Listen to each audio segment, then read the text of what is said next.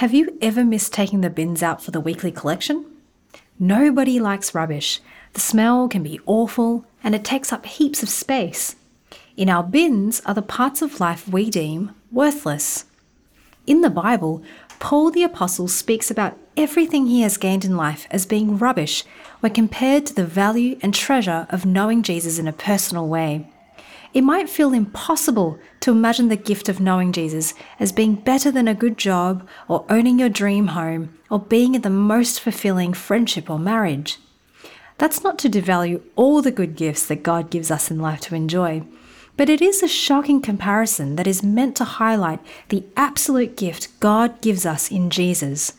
Perhaps today or even this week, you might like to pray to God and ask Him to help you see Jesus as the most precious and worthy gift in life.